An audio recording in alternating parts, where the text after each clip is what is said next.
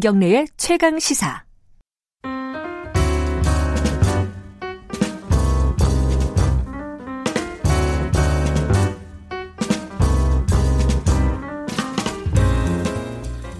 김경래 최강 시사 3부 시작하겠습니다. 아, 목요일 3부는 항상 김기식 위원장과 함께합니다. 김기식의 정책 이야기 식스센스 김기식 더미래연구소 정책위원장 오늘도 함께합니다. 안녕하세요. 예, 안녕하세요. 저희가 1부에서 야구 얘기를 했고 2부에서 정치 얘기를 하니까 맹경제님이 아 제가 눈이 잘 안 보이네요. 맹경제님 그 청취자분이 네. 아니 일본 문제가 이렇게 지금 시급한데 네. 다른 얘기 하냐? 일본 문제는 얘기 안 하냐? 이런 문자를 보내주셨습니다. 마침 잘 보내주셨습니다. 청취자분 맹경제님, 맹경제님 감사합니다. 그래서 지금 하려고요. 네. 일본 수출 규제 이게 아, 이게 먹고 사는 문제라서 굉장히 관심도 높고 특히 중요한 거는 해결책이 잘 안 보인다. 뭐 네, 이런 네, 겁니다. 네. 자 일단 뭐 하나하나 차근차근 짚어볼게요. 여러 해석들이 있습니다. 일본 도대체 왜 이럴까? 이 부분에 대한 해석들이 있는데 김기식 위원장께서는 어떻게 해석하고 계십니까?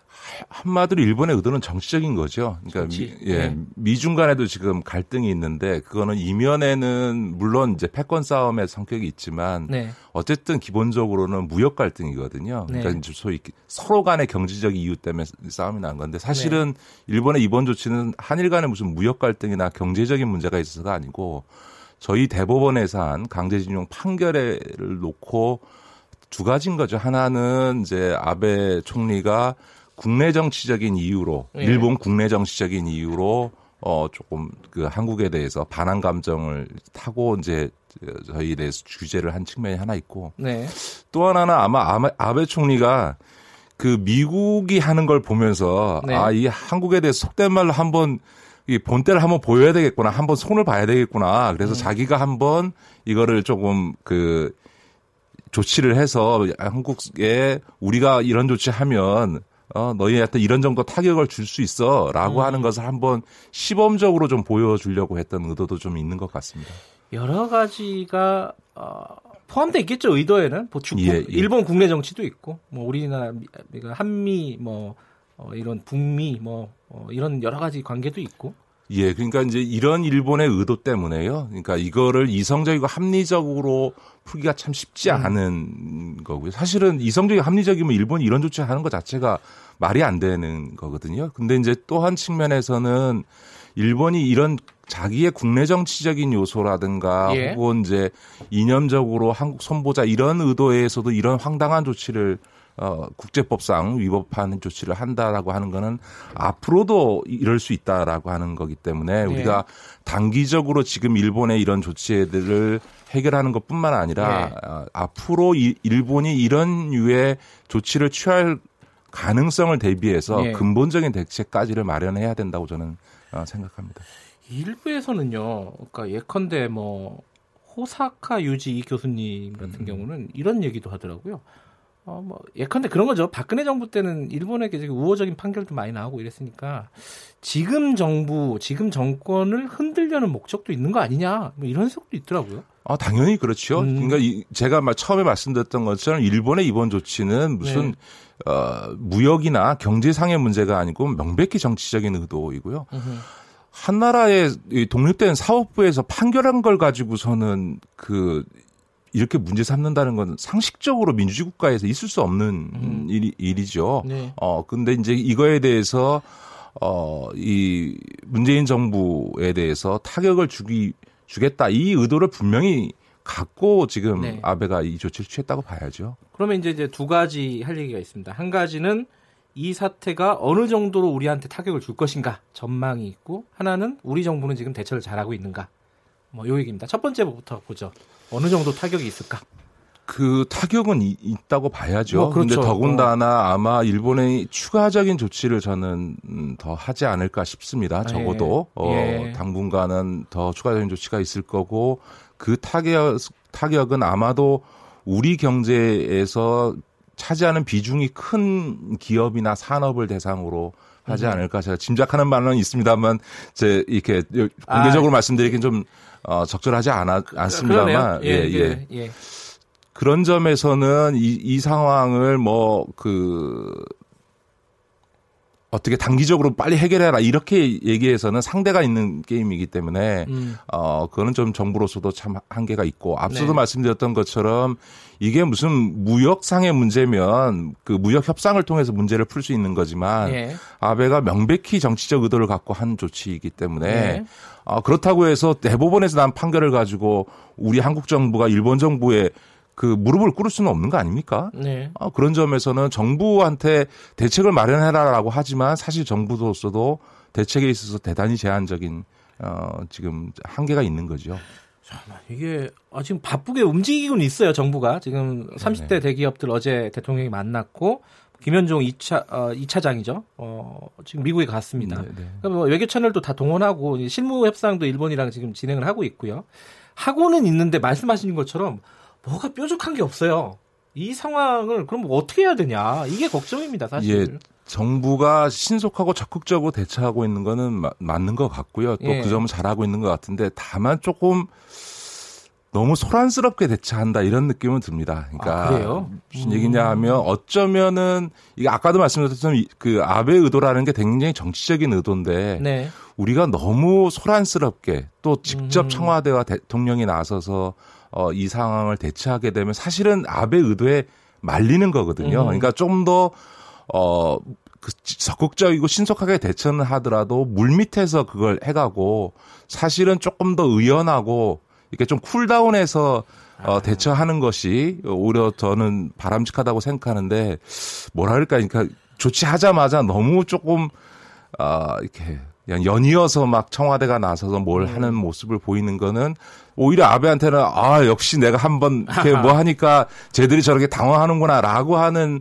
어, 인상을 주기 때문에 이, 이 원래 싸움을 할 때요. 어, 음. 아, 속으로는 부글부글 끓어, 끓어도 음흠. 이게 좀 대처를 해갈 때는 조금 지혜롭게 아, 전략적으로 조금 할 필요가 있는데 저는 지금은 산업부 차원에서 네. 어, 그 공개적으로 공식적으로 산업부 차원에서 대처를 어, 해가고 물 밑에서야 뭐 여러 가지 그 외교적인 채널 또그 네. 그 공식적 비공식적 채널을 네. 동원하고 네. 또 민간 기업들하고 대책 회의하고 하더라도 원래 이제 백조가 그 이렇게 우아하게.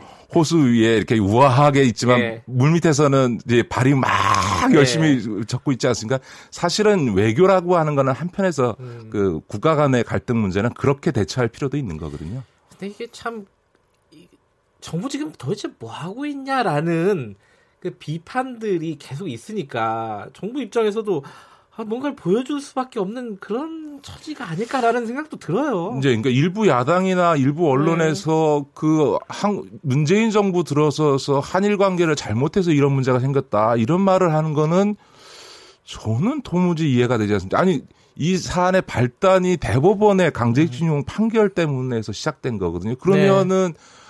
맨날 사법부의 독립성 이야기 하는데 그러면 문재인 정부 보고 박근혜 때처럼 대법원에 개입해 가지고서는 저 판결하지 말라고 이런 사법농단 일을 계속 하라는 뜻이니까? 그러니까 저는 그런 점에서는 아무리 문재인 정부에 대해서 비판적인 야당이나 언론이라 하더라도 적어도 일본이 이런 국제법을 위반한 그 무리한 무역보복 조치를 한 것에 대해서는 여야 보수 진보를 막론하고 일본을 규탄하는데 목소리를 같이 해줘야지 이거를 갑자기 내부에서 총질하듯이 이렇게 어 해서는 이건 역시도 어, 그, 아베의 의도에, 어, 말려드는 거다.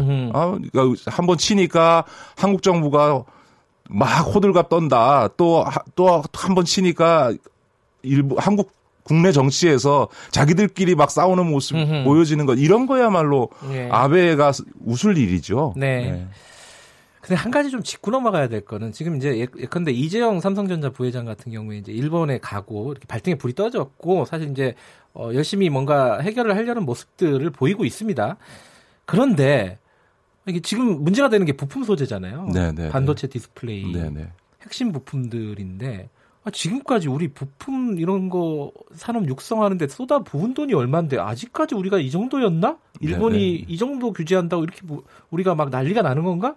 이런 생각도 들어요. 이거 어떻게 보세요, 이거? 그렇습니다. 그러니까 제가 아까도 말씀드렸던 것처럼 일본의 조치가 이번에는 뭐 몇 달 뒤에 어떻게 해결이 될 수 있겠습니다만 네. 앞으로도 일본이 네. 이런 이제 무역 관련된 조치를 어, 정치적으로 사용할 수 있다라고 하는 거를 이제 한번 선례가 세웠기 때문에 우리가 네. 이제 근본적으로는 어제 문재인 대통령도 언급을 했습니다만 특정 산업에 있어서 특정 국가에 과도하게 의존되어 있는 이 소재 부품과 같은 네. 이런 구조는 어, 우리가 근본적으로 해결을 해야 되겠죠. 사실은 삼성전자가 지금 그 반도체 분야에서 세계 1위를 한 지가 그러니까요. 20년이 넘었고요. 세계 최첨단 기술을 갖고 있는데 지금 얘기 문제가 되고 있는 소재 부품이 뭐 그렇게 고난도의 기술을 요구하는 건 아니거든요. 그러면 음. 지난 20년 동안 뭐 했냐라고 하는 점에 있어서는 어 우리 대기업들도 좀 반성해야 되는데 그 이유가 왜 그러냐 하면요. 일본이 갖고 있는 이런 소재 부품에 있을 강점이라는 게 기술적인 부분도 있지만 가장 근본적으로는 가격 경쟁력이거든요. 그러니까 아하. 국내 업체가 그걸 못 해서가 아니라 국내 업체보다 훨씬 더 그 싼 가격으로 이거를 아. 그 만들어낼 수 있으니까 당장의 그런 가격 경쟁력을 보고 일본에 의존된 독점적으로 100% 의존된 이런 그 supply chain에서의 공급 구조를 가진 건데 예. 이번에 대기업들도 생각을 해봐야죠. 물론 단기적으로 보면 기업들이 네. 가격을 놓고 제품을 어, 구매하는 것또 이미 우리나라 경제라고 하는 게 글로벌 경제 체제에 들어가 있는데 해외에서 제 부품을 고, 그 구매하는 게 뭐가 문제가 있습니까? 그러나 이렇게 전략적인 품목에 있어서 100% 특정 국가의 특정 기업에 의존하는 것이 얼마나 위험한지를 이번에 깨닫지 않았습니까? 그런 점에서 보면 우리나라 대기업들도 단기적인 가격 경쟁력만 보지 말고 길게 보고 음흠. 최소한 한 20, 30% 정도는 어떤 상황에 대해서도 대체 가능할 수준에 있어서의 국, 국내 이 협력 업체를 육성하고 거래를 지속하 해줌으로써 견제 수단을 가져야죠. 안 그러면 이번에 해결돼도 또 몇 년 뒤에 일본이 또, 또, 또 그러면 어떡할 겁니까? 예. 네. 가격만으로 모든 거, 그러니까 돈으로 모든 걸 다 결정하지 말고 어떤 장기적인 안목의 산업 전략들을 대기업들도 세워야 된다. 그렇죠. 그러니까 원자재 구매에서야 당연히 싼 거 사는 게 너무 당연하고 네. 그걸 뭐라 할 수 없는데 그러나 그 싼 가격으로 구매하는 것이 어떤 특정 업체에게 완전히 네. 종속될 수 있는 그래서 이 꼬리가 몸통을 흔드는 이런 네. 상황이 벌어지는 일은 대기업들도 피해야 되겠죠. 알겠습니다. 아, 이게 다음 얘기가 있는데 시간이 많지가 않네요. 어, 다음 얘기는 사실 택지 분양가 상한제가 이번 주에 나왔습니다. 얘기가 이현미 국토부 장관이 네네. 얘기를 꺼냈어요. 김현미 장관이. 아, 김현미 국토부 장관이. 자, 근데 이게 2007년도에 한 번 한 거잖아요. 네, 그래서 네, 네. 사람들 네. 기억에 아 이거 실패한 정책인데 라는 느낌이 약간 있어요. 어떻게 보세요? 이제 김현미 장관이 그 예. 민간 택지에 대한 분양가 상한제를 거론한 거는 최근에 이제 강남을 중심으로 이 재건축 아파트 가격이 다시 꿈틀거리니까 예, 그, 부분이니까 그 부분에 예. 대해서 예. 어, 주무부처 장관으로서 이제 명, 어, 명확한 대책을 하, 을 갖고 있다라고 하는 일단 시장에 사인을 준게 예, 네. 있다고 생각하고요. 어, 아마 이제 이 제도가 만약에 실제로 시행된다면 네. 어, 아마 재건축 하는 데 있어서는 어, 상당한 제동 효과, 그러니까 제동 재건축 지역에서의 아파트 가격 음. 상승에는 상당한 제동 효과가 있을 거라고 생각합니다. 이제 일각에서는 분양가 상한제 실시 이후에 과거에 네. 어, 공급 물량이 줄어서 오히려 어 가격 네. 못 잡았다. 오히려 공급 물량 축소로 인한 여러 가지 문제를 낳았다. 이런 얘기를 합니다만 사실은 분양가 상한제의를 의 문제가 늘 논란이 되는 건 뭐냐 하다가 말고 하다가 말고 하, 는 아하. 거거든요. 그러니까 만약에 이거를 지속적으로 하게 된다면 예. 어, 사실은 그 아파트 어, 이 가격 상승, 주택 가격의 상승을 누르는 효과는 분명히 있다고 음. 봐야죠. 음. 실제로 분양가 상한제를 하던 어 2014년 이전까지 아파트 가격 상승세하고 분양가 상한제가 폐지됐던 2014년 이후 아파트 가격의 상승세를 비교해 보면 네. 분양가 상한제 폐지 이후에 아파트 가격이 굉장히 급격하게 올랐거든요. 네. 그런 점에서 보면 결국은 이 분양가 상한제를 실시한다면 음흠. 그 성공 여부는 얼마나 이걸 일관되게 지속할 수 있느냐. 만약에 2, 3년 하다가 만약에 이거를 다시 또 어, 폐지하거나 후퇴해버리게 되면 효과는 없고 부작용만 커지게 되는 거겠죠. 그러니까 단기적으로 분양가 상한제 실시하면 아마 어, 재건축이라든가 아파트 어, 공급 물량에 있어서 일부 축소는 있겠습니다만 이게 지속된다고 하면 어차피 아파트를 지어야 되는 시행업자나 건설업자 입장에서는 공급을 어떻게 안 하겠습니까? 근데 2007년에 이제 노무현 정부 때 분양가 상한제를 실시해서 2014년에 폐지가 됐잖아요. 네 공식적으로 네, 네, 보면은. 네, 네. 그게 이제 박근혜 아, 박근혜 정부 때네요. 그렇습니다. 네, 네. 이명박 정부 때도 이거 정책 기조를 유지를 했는데 네, 그때 네, 왜 네. 폐지했던 거예요? 기억이 안 나네.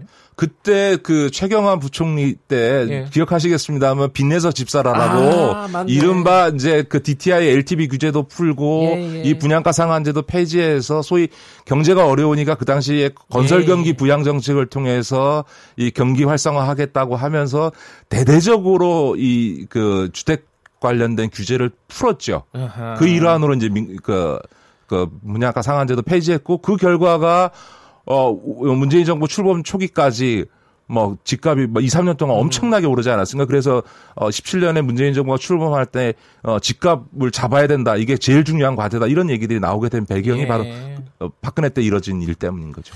사실 아까 그 우리가 수출 규제 관련해서도 그렇고 이제 대기업들이 어 핵심적인 부품 소재를 만들 수 있는 중소기업 육성해야 된다 네네. 이런 네, 네. 말씀도 그렇고 요번에 어 분양가 상한제도 그렇고 일관성 있고 장기적인 안목 이게 네네. 되게 네, 중요한 것 같아요, 그죠? 예, 경제에 있어서는 예측 가능성이라는 게 굉장히 중요하고요. 그다음에 네. 리스크 위험 요소들을 관리하는 게 굉장히 중요하기 때문에 이제는 한국 경제도 이제 단기적인 관점이 아니고 중장기적인 관점에서 전략적으로 정책 기조를 선택하고 그걸 일관되게 밀고 가는 게 대기업에 있어서도 정부에게 있어도 굉장히 필요한 자세다 저는 그렇게 생각합니다. 알겠습니다. 이번 기회에 이런 정책들의 기조들을 한번 다시 한번 점검해보는 그런 시기가 됐으면 좋겠습니다. 고맙습니다. 네, 고맙습니다. 식스센스 김기식 더미래연구소 정책위원장이었습니다. 김경래 최강시사 듣고 계신 지금 시각은 8시 46분입니다.